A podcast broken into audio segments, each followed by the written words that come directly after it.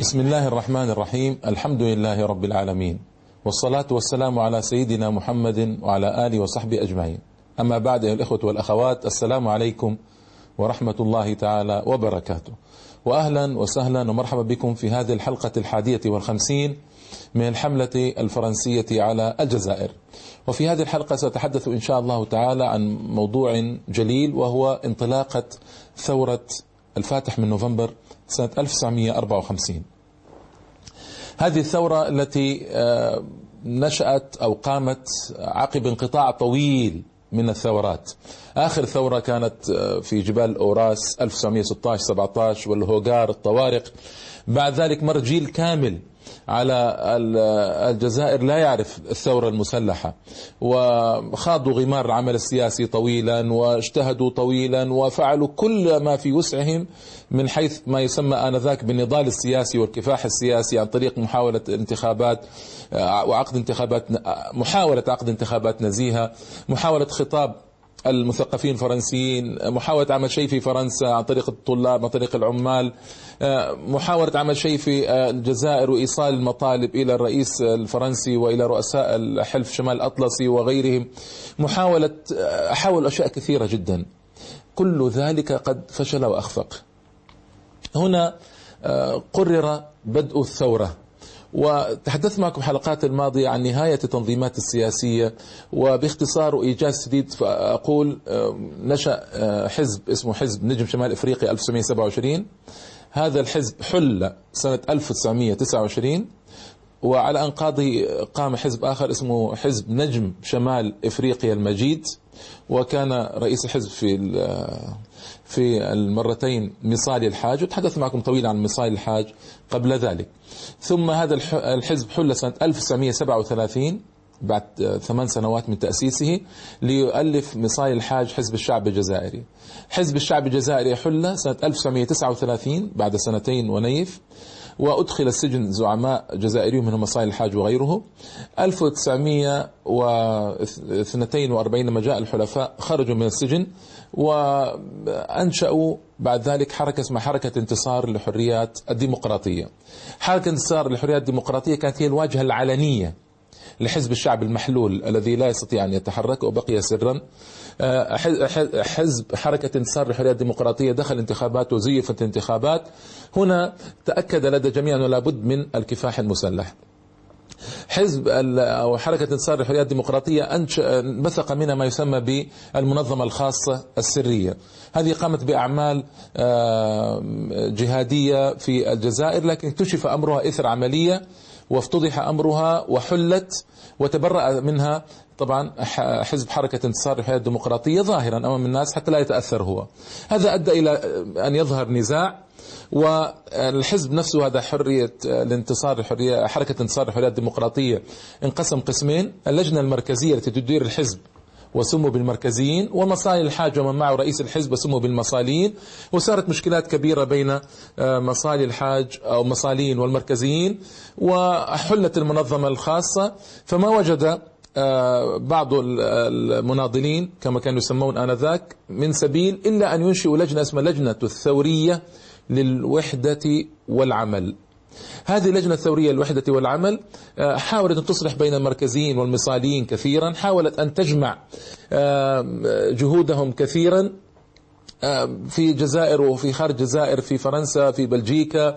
حاولوا طويلا عن طريق مجاهد مات شهيدا. احسبه كذلك إن شاء الله تعالى. اسمه مصطفى ابن بولعيد. هذا رجل عملاق ومجاهد وقام بأعمال كثيرة واستشهد بعد ذلك في أثناء الثورة. خلاصة الكلام ما استطاع أن يصنع شيئا. هنا تبين لهم أنه لابد من التخلص من المركزيين والمصالين وكل ذلك وبدء عمل آخر تماما جديد يقوم بعبء الثورة المسلحة. هذا الذي حصل بالضبط. أنشأوا بعد ذلك اللجنة الثورية للوحدة والعمل التي انبثقت قلت لكم من كل ذلك الخضم وعينت لجنة تسمى لجنة الاثنين والعشرين 22 شخصا ممن عرفوا بالنضال والاهتمام بالقضايا العسكرية. وهؤلاء ال 22 جاءوا من بقايا المركزيين وبقايا الوحدة الخاصة. أما المصاليون فأخذوا خطا آخر منحى آخر تماما مخالف. وذكرت هذا أيضا حلقات الماضية فلا أعيده. لجنة الاثنين والعشرين أنشأوا ما يعرف بلجنة الخمسة في البداية ثم الستة ثم السبعة ثم التسعة لجنة الستة هذه هي التي قررت بدء العمل المسلح الذي انتهى بفضل الله تعالى إلى طرد المستخرب الفرنسي وإخراجه من الجزائر بغير رجعة بعد قرن وثلث القرن وإله الحمد والمنة. لجنة الستة اجتمعت وقررت أن يكون ليلة الأحد الاثنين يوم الاثنين ليلة الأحد يعني ويوم الاثنين آه الأحد في الليل ليل الأحد. وفجر الاثنين أن يكون هو بدء المعركة أو انطلاقة الشرارة الأولى كما آه، تسمى بنداء خالد الله أكبر وبكلمة سر خالد وعقبة. كلمة سر ونداء الخالد الذي كان دائما ينادي به المجاهدون المسلمون الله أكبر. نداء رائع وجليل ويوحي ببدايات الثورة كيف كانت متفقة مع الاتجاه الإسلامي ثم افترقت عن الاتجاه الإسلامي بعد ذلك وسأتي على هذا إن شاء الله تعالى. كان ذلك في الفاتح من نوفمبر سنة 1954 ابتدأوا بإمكانيات ضعيفة جدا ابتدأوا بأسلحة قليلة جدا ببنادق صيد قديمة بأسلحة أخذوها من آه، مخلفات حرب عالمية ثانية في على الحدود. يعني امكانات ضئيلة ابتدأوا ب 1200 مجاهد كانوا يسمونهم مجاهدين وهذا أيضا يدل بوضوح على الخط الإسلامي للثورة في البدايات. 1200 بدأوا ب 1200 مجاهد وبأسلحة خفيفة وبنادق بضعة بنادق بضعة قنابل تقليدية وقليل من البنادق الهوائية و يعني إمكانات محدودة لكن كان يحدوهم الإيمان والأمل في النجاح. وقسموا الجزائر إلى أقسام. هنا طبعا المناطق كما قلت لكم استغلوا أن ليل يوم ليل الأحد ويوم الاثنين كان هو الاحتفال بعيد نصراني هو يوم عيد جميع القديسين. فكان المعمرون المستوطنون الكولون سمي ما شئت كانوا مشغولين بالعيد. وأيضا آه، كانت عطلة نهاية الأسبوع وبدء أسبوع جديد فكان يعني كانوا ليسوا مستعدين. آه، كان أيضا وجود عامل مباغتة آه، مهم جدا ما كان أحد يتوقع. حتى أن صحيفة أمريكية قبيل الثورة آه، جاء مراسلها وتفقد الجزائر فقال الجزائر هادئة للغاية وليس هنالك شيء. ما كان أحد يتوقع. عامل المفاجأة كان كبيرا وكبيرا جدا في الحقيقة. وهذا من فضل الله تبارك وتعالى. آه، وقسموا الجزائر إلى أقسام. ويوم الاثنين آه، صباحا وزع البيان البيان الذي آه، صدر عن جبهة التحرير الوطني. لجنة الاثنين والعشرين ثم لجنة الستة هم الذين اتفقوا على هذا الاسم جبهة التحرير الوطني. ينبثق منها جيش اسمه جيش التحرير الوطني. هذا هذا اتفاق بينهم. وأعلن البيان وركز فيه على لماذا ابتدأوا. لماذا عملوا هذا؟ آه، وأنه آه، لا مفر لهم من ذلك وأن الفرنسيين آه، هم الذين اضطروهم إلى هذا العمل وهذا جهاد مسلح أو كفاح مسلح ينتهي بإقامة الدولة الجزائرية الديمقراطية في إطار المبادئ الإسلامية. هذا أمر مهم جدا في إطار المبادئ الإسلامية وهو الذي حيد عنه بعد ذلك ونحي الإسلام عن مسار الثورة بعد الاستقلال أو أثناء حتى الثورة في آخر مراحلها في الجزائر. وهذا كلام طويل سآتي عليه إن شاء الله تعالى. وقسموا الشعب إلى تقسيم دقيق والمناطق قسموها إلى تقسيم دقيق. الناحية والولاية والقسمة وهذا التنظيم الدقيق مكن مختلف شرائح الشعب أن يلتحقوا بالجيش التحرير الوطني أوجب التحرير الوطني إذا كان عملا سياسيا. مكنهم من قطع الصلات يعني كانت خلايا منقطعة الصلات عن بعضها بعضا تقريبا يعني. خاصة فما استطاعت مختلف الدوائر الاستخرابية العالمية مختلف الدوائر الاستخبارية أيضا العالمية والفرنسية أن تخترق هذا التنظيم الدقيق. ما استطاعوا أن يصنعوا شيئا إزاءه وكان يعتمد على السرعة والخفة. حرب عصابات هي حرب عصابات وهي أشهر حرب عصابات في التاريخ بالمناسبة الثورة الجزائرية. وبعد ذلك صار أمور كثيرة في الثورة. سأتي عليها تباعا إن شاء الله تعالى في الحلقات القادمة. وقسمت الجزائر إلى مناطق. المنطقة الأولى الأوراس وكان عليها مصطفى ابن بولعيد كما قلت لكم معظم هؤلاء ماتوا شهداء الذين سيأتوا إن شاء الله نحسبهم كذلك. المنطقة الثانية الشمال القسنطيني. المنطقة الثالثة شمال القسنطيني عليها ديدوش مراد. المنطقة الثالثة القبائل وعليها كريم بلقاسم. وكان من قبائل من أمازيغ بربريا. المنطقة الرابعة الوسط عليها رابح بيطات. المنطقة الخامسة الغرب الوهراني عليها العرب عربي ابن مهيدي. ومعظم هؤلاء كما قلت لكم استشهدوا في أوائل الثورة. آه، واندلعت الثورة وكانت مباغتة جدا للاستخراب الفرنسي وباعتراف السلطات الاستخرابية الفرنسية فإن حصيلة العمليات المسلحة ضد المصالح الفرنسية آه، عبر كل مناطق الجزائرية ليلة أول نوفمبر سنة 1954 بلغت 30 عملية. هذا عامل المباغتة ولا تنسوا أنها كانت على كل مناطق الجزائر وهذه بالمناسبة أول مرة أول مرة تتقن الثورة آه، العسكرية فيها هذا التكتيك.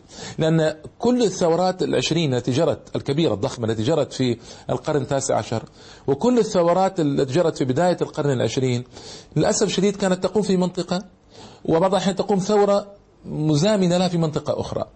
آه، لكن أكثر الثورات تقوم في منطقة لما تنتهي تقوم في منطقة أخرى ولما تنتهي تقوم منطقة أخرى ذلك استطاع الفرنسيون أن يقضوا عليها جميعا. يركز جهودهم نحو منطقة واحدة. ما كان هناك تنسيق؟ وبعض الأحيان كان هنالك تنافر بين المجاهدين للأسف الشديد وكل ذلك شرحته فيما مضى. أما هذه فكان عامل مباغتة واضحة أنها شملت التراب الجزائري إن صح التعبير وتقريبا يعني وهذا أدى إلى عامل مباغتة كبير وكبير جدا. ومقتل عشرة أوروبيين وعملاء وعملاء يعني جزائريين خونة. وسآتي على هي أيضا بالتفصيل. جرح جرح أيضا 23 منهم. خسائر مادية تقدر بالمئات الملايين من الفرنكات الفرنسية. وطبعا بداية الثورة مات كثير من قادة آه، الثورة رحمة الله تعالى عليهم. التسليح في البدايات كان تسليحا آه، كما قلت لكم خفيفا. وكانوا آه، يفكرون كيف يتسلحون. إما وكانت هناك ثلاثة أفكار. إما أن يأتي السلاح من الدول العربية وإما أن يأتي من غنيمة العدو وإما أن يأتي من مخلفات السلاح التي كانت منذ الحرب العالمية الثانية في تونس وليبيا الحدود. فوجدوا أن قضية غنيمة العدو ليست قضية ثابتة. ممكن يخسرون في معركة ويربحون في أخرى. ما يمكن. يعني ما يمكن الاعتماد على ذلك فقط. أما الدول أما السلاح من من الصحراء وأخذه هذا ليس مضمونا. ليس مضمونا وتحفه مخاطر كثيرة فقرروا اتجاه إلى الدول العربية. وكان من أهم الدول العربية تساندته آنذاك مصر ومصر كانت لها حسابات. قلت لكم نظام عبد الناصر آه، وكان يريد من وراء ذلك غنائم كثيرة من أهمها تركيز القومية العربية وتركيز زعامته كحاكم على الدول العربية كما يشتهي يعني هو. وفي الوقت نفسه إبعاد الإسلام عن ساحة الثورة الجزائرية وكل ذلك قد تحقق له للأسف كل ذلك قد نجح فيه وسآتي على ذلك إن شاء الله عندما أتكلم عن آه، آه، الحياد أو التغيير الذي أصاب مجرى الثورة بعد ذلك. آه، هناك سفينة انطلقت اسمها سفينة الانتصار. جميل الموضوع. أنا أحب أن أذكره لكم. السفينة هذه انطلقت واستطاعت أن تصل إلى إلى ميناء بجوار طرابلس في ليبيا. ميناء مهجور بجوار طرابلس آه، في 20 نوفمبر 1954 ورئيس وزراء ليبيا آه، مصطفى بن حليم أعلم بالموضوع وشحن اليخت انتصار التابع للقوات البحرية المصرية ونزل بأحد الموانئ المهجورة قرب طرابلس. من هناك نقلت الأسلحة إلى ضابط ليبي ثم إلى مزرعة رئيس الوزراء آه، ثم يوم 8 ديسمبر أخذ الطريق إلى الجزائر عبر ليبيا ثم الجنوب التونسي ثم شحنت بالجمال إلى الجزائر. وكان فيها 100 بندقية إنجليزية علامة 303 10 رشاشات تومسون 8000 طن طلقة للبنادق ألف طلقة ذخيرة حارقة ألف طلقة خارقة للدروع الخفيفة 24 ألف أو 24 ألف طلقة للرشاش تومسون 120 قنبلة يدوية. كانت تلك الكمية بمقاييس ذلك الوقت كمية ضخمة. استفاد منها مجاهدون استفادا استفادة كبيرة وكبيرة جدا. هذا بالنسبة لشرق الجزائري بالنسبة للغرب الجزائري كانت هناك سفينة أو باخرة اسمها دينا لملكة الملكة الأردن زوجة الملك حسين استأجر استأجرت منها أحد ضباط المتقاعدين المصريين يسمى حسين خيري استأجرها وشحن السفينة بأسلحة كثيرة متجهة إلى وهران. وهنا كانت المخاطرة لأن من البحر في مصر إلى وهران كان معنى ذلك أن يقطع جل البحر الأبيض المتوسط. وكان هناك مراقبات للبحر الأبيض لكن السفينة وصلت بسلام وعليها مجموعة من العسكريين الذين تدربوا في في مصر. ومنهم بعد ذلك العقيد محمد خروبة المشهور بهواري بومدين الذي كان ثاني رئيس للجزائر. وصلت السفينة إلى وهران بفضل الله تعالى وعليها أيضا كمية ضخمة ما أريد أن أعيد الكميات كمية ضخمة أيضا من الأسلحة. كانت كافية لتنشيط جبهة وهران وكان القيمة قيمة أسلحة غالية بلغت ثلث مليون دولار أمريكي. آنذاك وكان هذا يعني مبلغا ضخما بالنسبة للثورة لا يمكن لها أن تتحمله وكانت قامت على أكتاف مجموعة من الفقراء آه، والمساكين. لكن كانت المساعدات الخارجية كما قلت لكم من مصر على رأسها. يعني في الحقيقة الكلام طويل عن التسليح أنا ما أريد أن أخوض فيه كثيرا لكن يكفي هذا إن شاء الله تعالى. آه، لكن وهنا يعني كان من توفيق الله تبارك وتعالى أن اعتمد على بعض المرافق الأسبانية في سبتة ومليلة ورب أنا قلت لكم مرارا أيها الإخوة والأخوات رب منحة في ثناياها رب محنة في ثناياها منحة ورب نقمة آه، تتلوها نعمة. فإن هذه المدن هي من نقمة علينا أنها احتلت من قبل أسبان لكنها كانت فعلا آه، وسائل إيصال السلاح جيدة وهذا من فضل الله تعالى. آه، أيضا الثورة في بدايتها تعتمد على مغامرين ألمان وإسبان في البحر ولأن الطرق البرية كانت دائما تتعرض للتفتيش. والحجز. والبحر كان محاصرا تقريبا من قبل القوات الفرنسية ومع الأسطول السادس الأمريكي. وكان لأمريكا معاونات كبيرة جدا لفرنسا أثناء أثناء الحرب أو أثناء الثورة من أجل إجهاضها. هذه أمريكا التي تتباهى بأنها دفاع عن حقوق الإنسان وأن الميثاق العالمي لحقوق الإنسان في الأمم المتحدة 1948 كانت من ورائه وروزفلت وويلسون وتتباهى كثيرا. انظر كيف تصنع آه، لإجهاض ثورات الشعوب من أجل التحرر.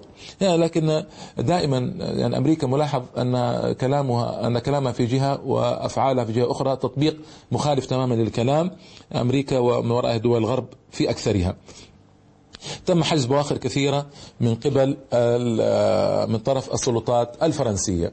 هذا أيضا كان واضحا آه، في بدايات الثورة لكن الحمد لله يعني مر شيء جيد آه، على على على جزائر أو وصل إلى جزائر شيء طيب عدد طيب من الأسلحة.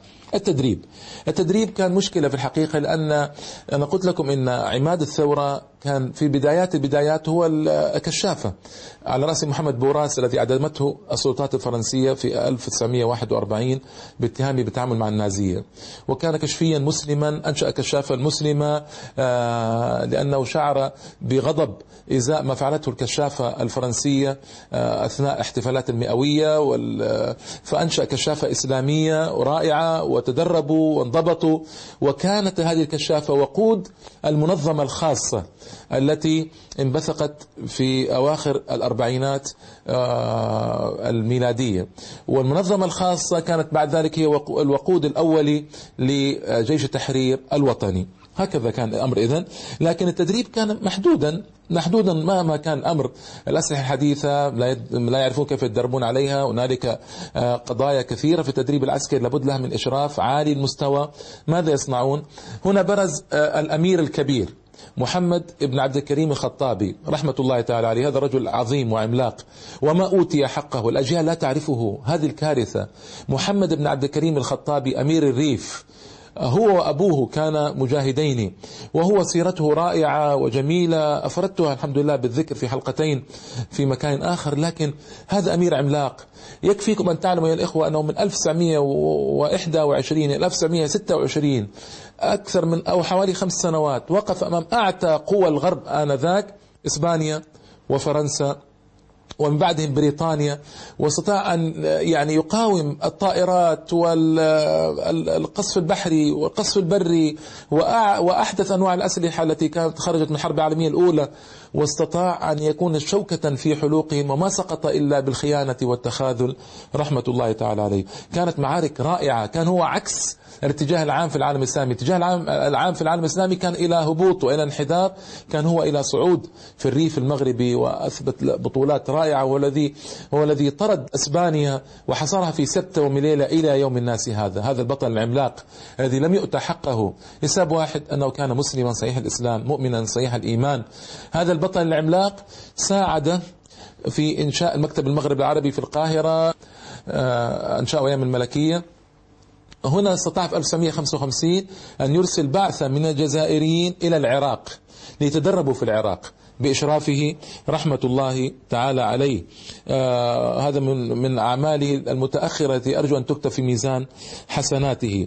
وكانت آه، طبعا دف دفعة مغاربية بالتعبير اليوم يعني فيها مغاربة وفيها تونسيون وفيها جزائريون. وتلقوا تدريبا مكثفا وسريعا ورجعوا بعده إلى ساحة القتال. ثم فتحت بعد ذلك المدارس العسكرية العربية فيما بعد في كل من مصر وسوريا والأردن. وأيضا فتحت مراكز التدريب على طول الحدود الشرقية والغربية فيما بعد. يعني هذا بعد سنوات من بداية الثورة فتح مراكز الشرقية في الحدود على الحدود التونسية والمراكز الغربية على الحدود المغربية آه، من أجل البعد عن القلب. وهذا كان تكتيكا ذكيا حتى يشتت جهود الفرنسيين ويجعلونهم يتابعونهم آه، على مسافات طويلة طويلة جدا. لا ننسى الآن أن الجزائر هي ثالث دولة آه، هي ثالث دولة إسلامية من حيث المساحة.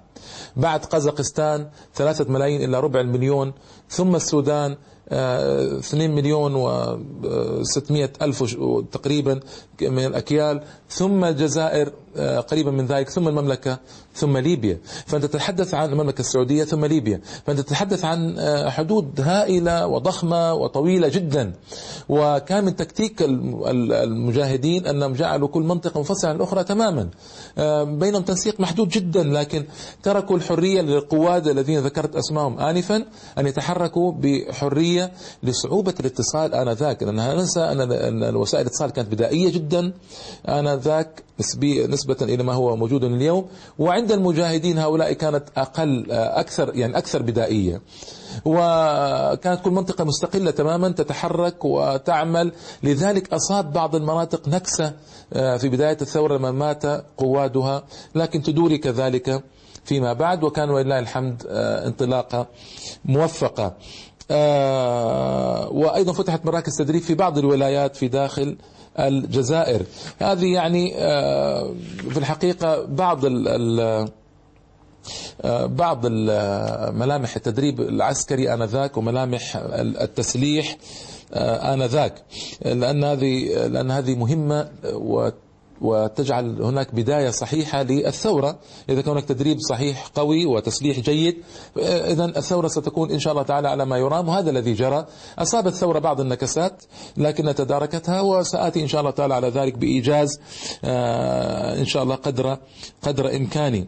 آه، طبعا كان هنالك في بداية بداية الثورة كان هنالك تقسيمات كثيرة آه، ونصح المجاهدون. من قبل محمد الخامس المغرب ومن قبل أطراف أخرى بأن يكونوا آه، جبهة موحدة للحديث مع فرنسا بعد ذلك وهي مخولة بالكلام ومخولة بمفاوضات إن كان هناك مفاوضات. وهذا الذي اعتمده الإخوة الجزائريون فيما بعد حيث آه، عقدوا مؤتمر الصومام سنة 1956 هذا المؤتمر الذي ابتدأ فيه الحيد عن الحيد للأسف الشديد عن المسار الإسلامي. تدأ قليلا هنا انحراف في مؤتمر الصومال واستولت عليه المخابرات المصرية وسآتي على إثبات ذلك إن شاء الله تعالى ثم بعد ذلك استمرت استمرت الثورة فتية في أكثر أيامها وأصابها الوهن في بعض أيامها لكن استطاعت تصل في النهاية إلى طرد المستخرب الفرنسي آه، للأبد ولله الحمد والمنة. آه، هذا هذا مثال أيها الإخوة هذه الثورة الجزائرية مثال يجب أن يذكر فيشكر مثال يجب أن يبرز للأجيال لماذا؟ لأن الثورة هذه قامت في وقت لا يتوقع قيامها فيه أحد. و كان وقودها شباب صغار متحمسون. وأنا قلت في الحلقة الماضية أن إن من أهم الأسباب التي أدت ببعض المشايخ وبعض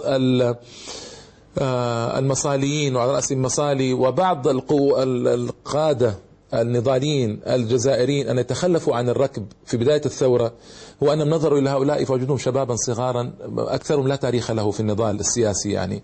فزهدوا فيهم وما كانوا يظنون إلا أن مغامرة فاشلة كما عبر عنها فرحات عباس في البداية وهو ممن التحق بالثورة بعد ذلك مغامرة فاشلة وصبيانية كما عبر صالح بن يوسف في تونس. فما كان أحد يظن أنها ستصل إلى هذا المستوى وأن فعلا ستنطلق انطلاق كبير وهذا يعطينا دلالة مهمة لأهمية الشباب. الشباب المتحمس. نحن بحاجة لحماس الشباب ولعقل الشيوخ وتجربة الشيوخ وحنكة الشيوخ. حنكة الشيوخ وتجربتهم بدون حماسة الشباب ستبقى حذرا مخدرا. وحماسة الشباب وانطلاقتهم بدون حنكة الشيوخ وتجربتهم ستبقى تهورا آه، يعود بأسوأ النتائج.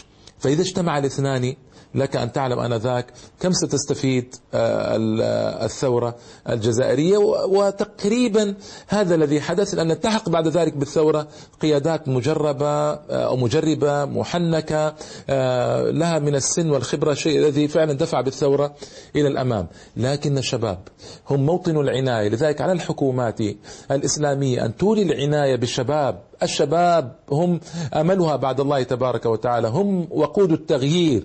هم الذين إن شاء الله تعالى سيرفعون الأمة الإسلامية إلى منصة العزة والسيادة من جديد. هم الذين سيضيقون الفجوات التقنية والعلمية والإنتاجية والصناعية بيننا وبين العالم الغربي والشرقي. بإذن الله تعالى هذا سيكون.